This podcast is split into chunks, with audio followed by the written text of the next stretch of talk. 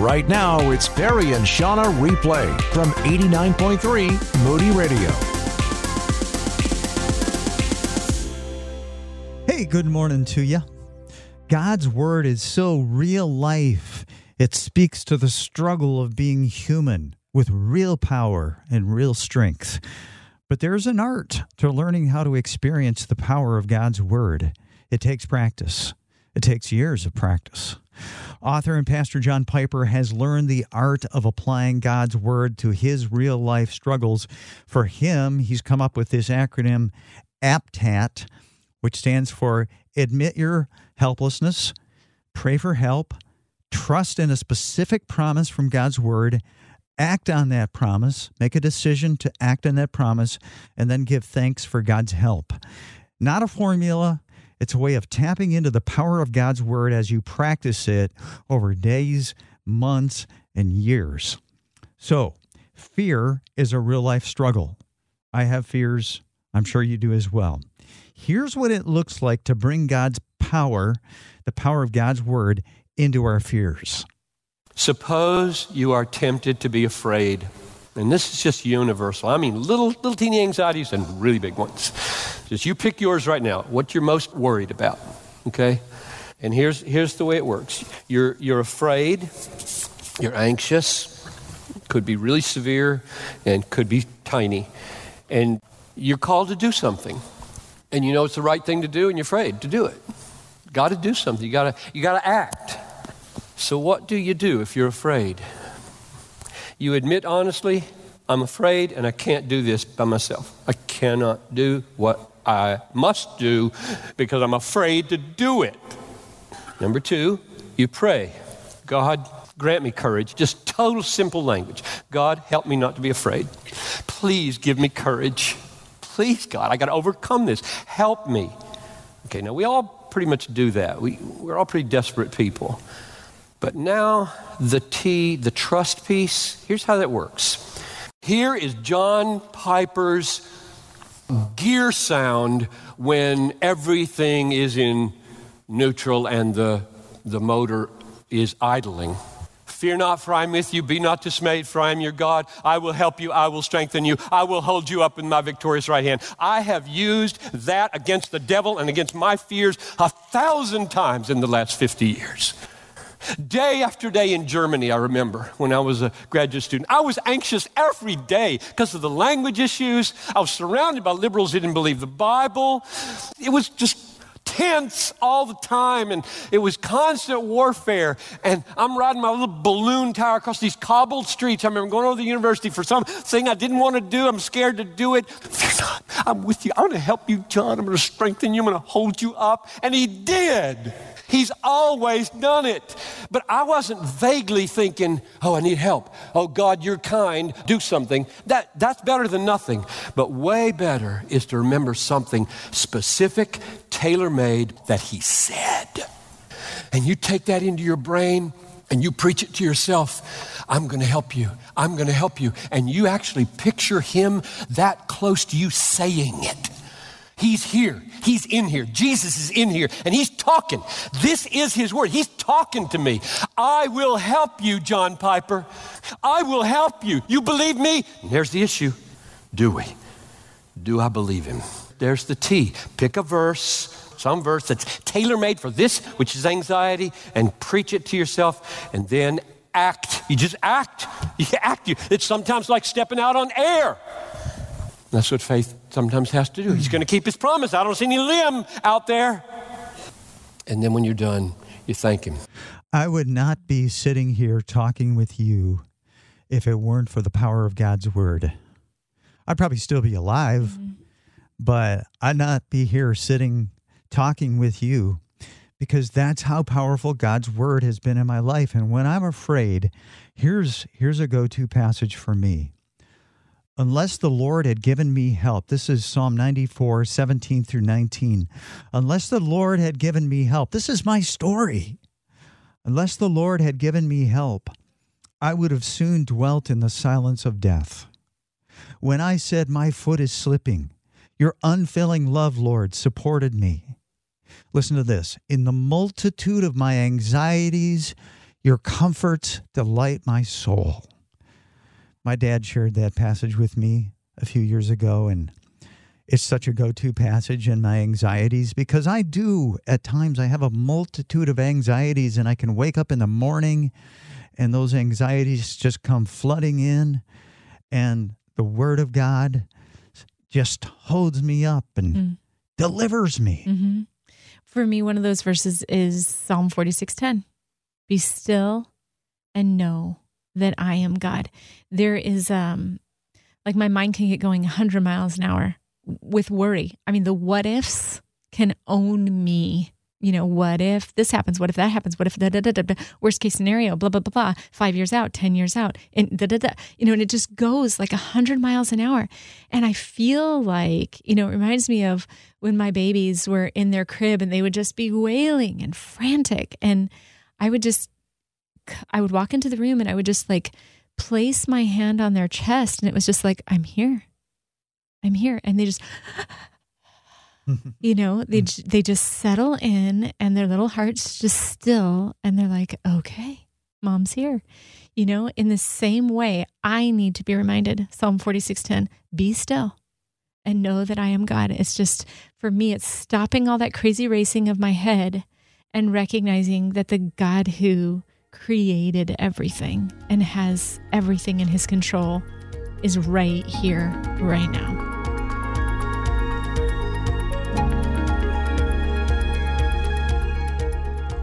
For the Word of God is alive and active, sharper than any double edged sword. It penetrates even to dividing soul and spirit, joints and marrow. It judges the thoughts and attitudes of the heart.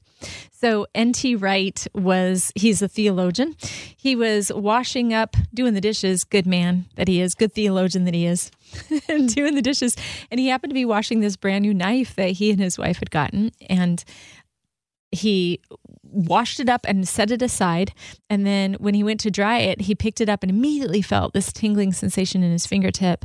And it had just cut straight through his skin and flesh and just effortlessly sliced him. And he didn't realize it was a, a double edged knife mm. until it had, he saw blood everywhere. So again, Hebrews 4:12 says for the word of God is alive and active, sharper than any double-edged sword. It penetrates even to dividing soul and spirit, joints and marrow. It judges the thoughts and attitudes of the heart. The word of God is alive and is active. And so when we open up the Bible and read, we're connecting with a spirit that is timeless, that is alive. We read God's word and we're having an experience not just with wisdom and words on pages, but with a living God who breathed the word of God into being, according to 2 Timothy 3:16. And he who spoke those words, who breathed those words, also created you and me. So he sees us and he knows us. And so, you know, not just knowing who we are, like other people know us, you know, who our mom and dad is, or what we look like, or where we work, what we do for a living he knows who we are. He knows the inner parts of who we are, our soul, our secret thoughts, our motives, our plans and intentions that make up the true center of who we are and, and the motivation for everything that we do. And so when we open up God's word and we read the Bible, it's an opportunity not just for us to come into this knowing and understanding of who God is, but we are simultaneously known in that moment and with the God who is alive right now. And so this mysterious, beautiful thing happens in reading God's word where we're exposed.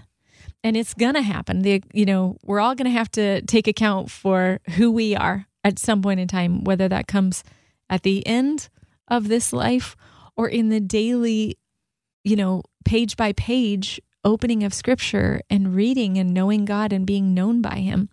N.T. Wright says, if you open yourself day by day and week by week to the message of Scripture, its grand sweep and its small details, and allow the faithful preaching of Jesus and his achievement to enter your consciousness and soak down into your imagination and heart, then the admittedly uncomfortable work of God's Word will be happening on a regular basis, showing you where you really are and what's going on deep inside. So the word of God, and this this will sound familiar to you, but it's so true. The word of God afflicts us when we're comfortable, and the word of God comforts us hmm. when we're afflicted. That's tweetable. Well, it's it's a common saying. That is so good. I don't know that I've ever heard that before, but I believe it to be true with them. I mean, I've experienced that. I switched it up a little bit. Okay. You know, it afflicts the comfortable and comforts the afflicted. Mm-hmm. So, but it does that. It does that. When I'm when I'm pride and I'm all into me, you know, the gospel will reveal the pride in my heart and and show me that you know, I'm relying on myself. But when I'm beaten down by my sins and I feel so horrible, the gospel comes and says, I love you just the way you are. God knows us better than we know ourselves. And so that's why that revelation comes. He's the knower, right? You know, He created us and He knows us intimately. And so He reveals things that where we have blind spots in our in our own behavior and our own thinking and he brings them to the surface so that he can purify us Okay, I got a question for you. yeah Because this can sound kind of scary, what you're saying. right yes So it is scary So why should I do this if it's, it's such a uncomfortable thing that can happen? Okay, so we have a choice. We can avoid it. You can just keep that book shut and not go there. But there is going to come a time when it's all going to be revealed. So we can we can choose to step in and be shaped by God and let him like a, you know, a very skilled surgeon go ahead and cut you know, separating bone and marrow and slice away the stuff that is toxic that's killing us and, And he- purify us. And here's another thing that helps me with that is that knowing God's heart, knowing the Father's heart, knowing how much He loves me, that every time I, I see that junk, that toxic stuff, and I repent and I turn, there's the Father on the porch and He's getting up and He's running toward me. Yes, and that same spirit of God that breathed scripture into being, he he lives in the words that he spoke. He's alive, and what he did when they were written, he's still doing today, and he can do in you and me.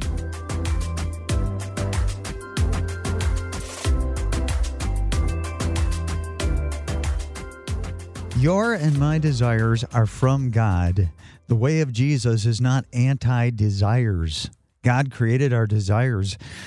But as I'm sure you've experienced, as I have, the dark side of desire. Desire can overwhelm us, choke out our faith, even destroy us. This is real life. And the only way to not be overcome by the dark side of desire is through the power of God's word. I know this personally. So we need to know how to take hold of God's word when our desires are threatening to overwhelm us.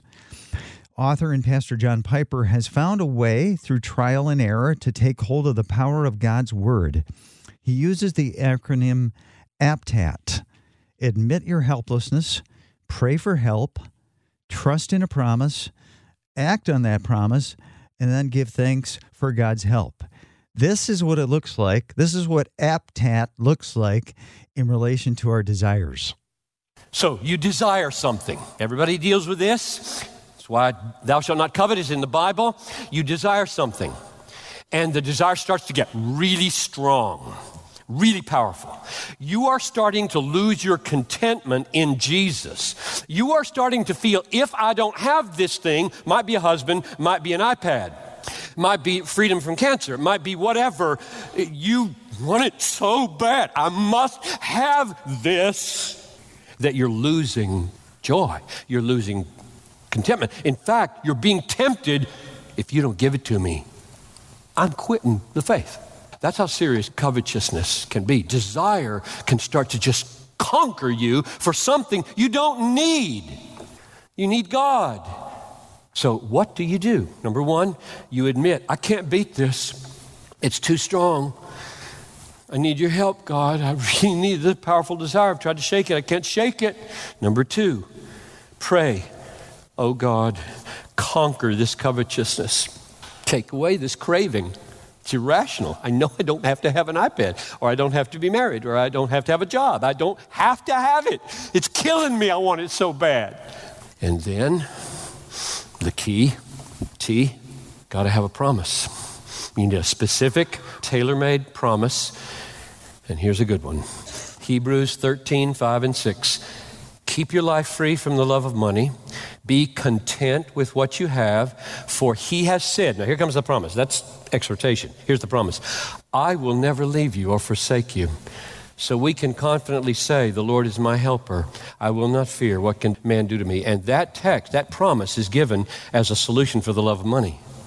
Keep your life free from the love of money, for he has said, I will never leave you or forsake you.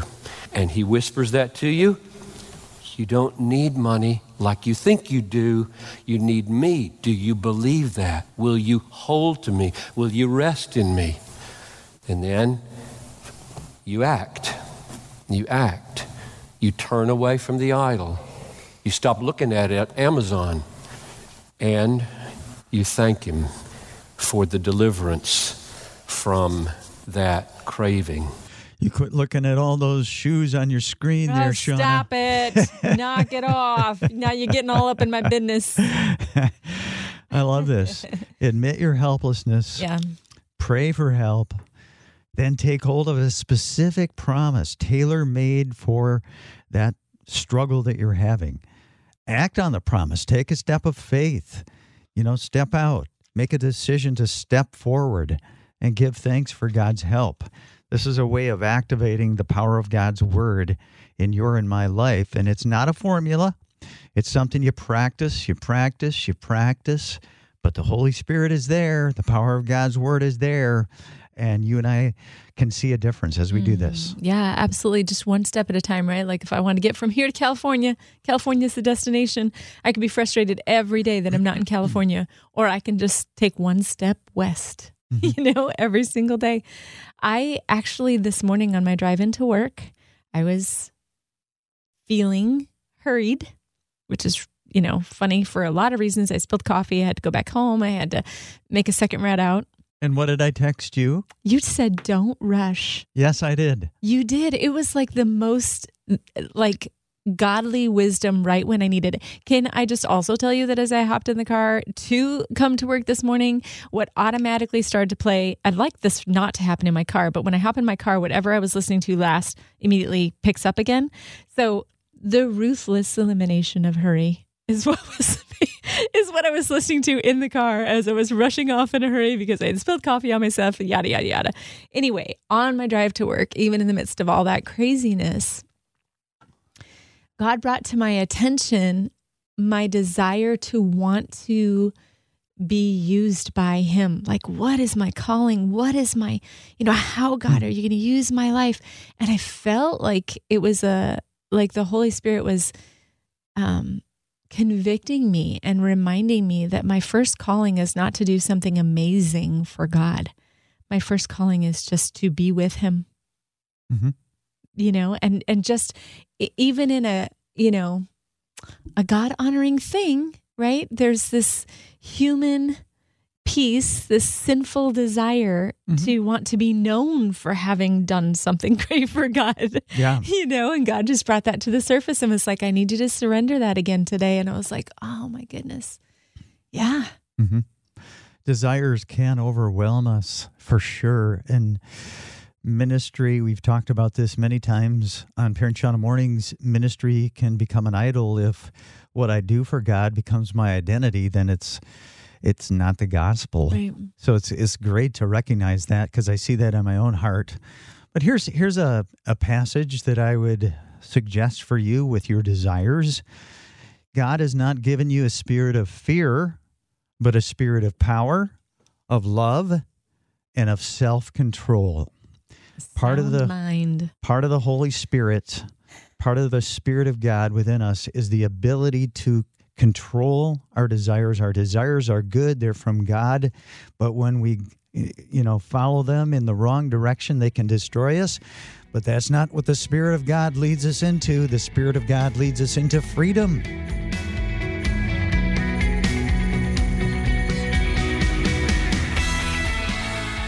Talking about the power of God's word and how it just it helps us in our real life struggles. If someone else has wronged you and you just can't let it go, you just are unable to let it go. Your only hope to let it go is through the power of God's word. At least that's been my experience. But we need to know specifically how to tap into the power of God's word in order to let it go. Author and pastor John Piper has found a way through many years of practice to take hold of the power of God's Word. He uses this acronym APTAT, which stands for Admit Your Helplessness, Cry Out to God for Help, then trust in a specific promise of God, then act on that promise, and then give thanks for God's help. So, when it comes to letting go and not being able to let go, here's what that might look like. You were treated badly, really badly, or slightly badly. Imagine the worst sexual abuse, or imagine just some slight at work. Or, or somebody, maybe this is even worse, somebody you love, your child, or somebody was really treated badly. And you're angry, and really angry. And efforts at biblical reconciliation have been done, and, and it may or may not have been very fruitful. It certainly doesn't feel satisfying. And the offender, maybe he tried to repent, maybe not. Maybe she said something, but that isn't working either. You're just really angry. And you can't let it go. You might be married to this person, it might be your father, it might be your former boss, it might be a friend who did something betrayal like. And you know the bitterness in you that you go to bed with every night is wrong. You know and you know it's killing you and nobody else. And you clench your fist and you grit your teeth every time you think about this thing and can't let it go. In fact, you, you, one of the main reasons you can't let it go is because it's just not right. Justice has not been done. There's nothing proportionate here about what I'm experiencing, what that person is experiencing. It's just wrong, wrong, wrong. And you, you preach that to yourself over and over again. And it's true and deadly. Now, what do you do with that? If that's true, what do you do? Number one, you admit, I can't shake this. This bitterness in me is really deep and I can't get free of it. It's destroying me and uh, that person is just happily moving on with their life. And secondly, you pray, God, I really need your help. I can't stop feeling rage. I want you to take it away. And then the key one you trust. A tailor made, specific promise. Now, where would you go?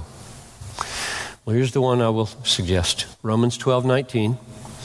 Beloved, never avenge yourselves. Leave it to the wrath of God.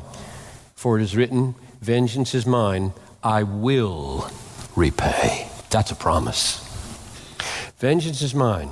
I will repay. Justice will be done. May not be done now.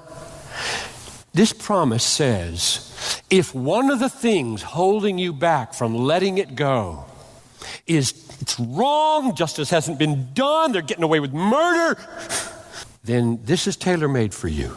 Because what it says is God will lift from you the suicidal load of vengeance and carry it to one of two places.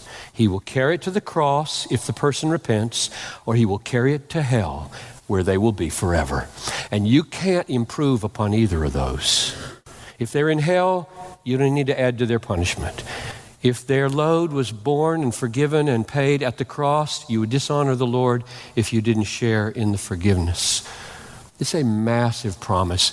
I will repay. And that is true for every single sin that has ever been committed anywhere in the universe at any time. That's true of that. God will repay that sin, either on the cross or in hell. So you believe that. You say to yourself, All right, I trust you that you are the judge. I, I hand over to you who judges justly. I will lay it down, and then some actions are taken. I'll stop reading those letters. In fact, I'm going to burn them. I'm going to burn them. I will stop going to that place with all those reminders. I will stop savoring a cycle of thoughts in my head. When the thought comes up, I will say no to that thought and shift my mind over onto the cross and over onto the judgment. You take actions and then you thank Him. You know, to forgive, to let go is really hard. We're not we're not trying to come across like this is really mm-hmm. easy to do. But the first step is, you know, saying, God, I can't do it. And maybe that's where you're at. You just can't do it. You can't let it go. It's just, it was wrong. And John just shared some golden things, hopefully, that resonate with you. But I think we should just stop right now and, and we want to pray for you. If you're having trouble letting it go, and it's so hard, I know you need God's strength and you need God's power. Father, we just love you so much and thank you that we can step into your presence in any given moment on any given day, regardless of the posture of our hearts. And for some right now, Father, we are just so painfully aware of how we have been hurt by people. And it is just not right. It's not okay. And by admitting that to you and inviting you into the circumstances, it's not justifying what they've done, it's trusting you implicitly with our pain and with what's not right, trusting that you can even redeem even this. So, God, we just come to you honestly this morning saying our hearts are full of angry and bitter feelings, and we don't know how to we don't know how to take care of it. We don't know how to be rid of it. But we love you and we trust you. And your word says to let go, uh, to stop white knuckling this thing and to entrust it to you. And so, in faith, we are walking that out this morning, just saying, I'm sorry that I thought I could hold on to it and I could be in charge of it. I can't. I can't control what it's doing to my heart. And I want you to take it today. And so we just trust you to do what only you can do. In Jesus' name. Thanks so much for listening. Questions or comments? Text us at 800 968 8930. That's 800 968 8930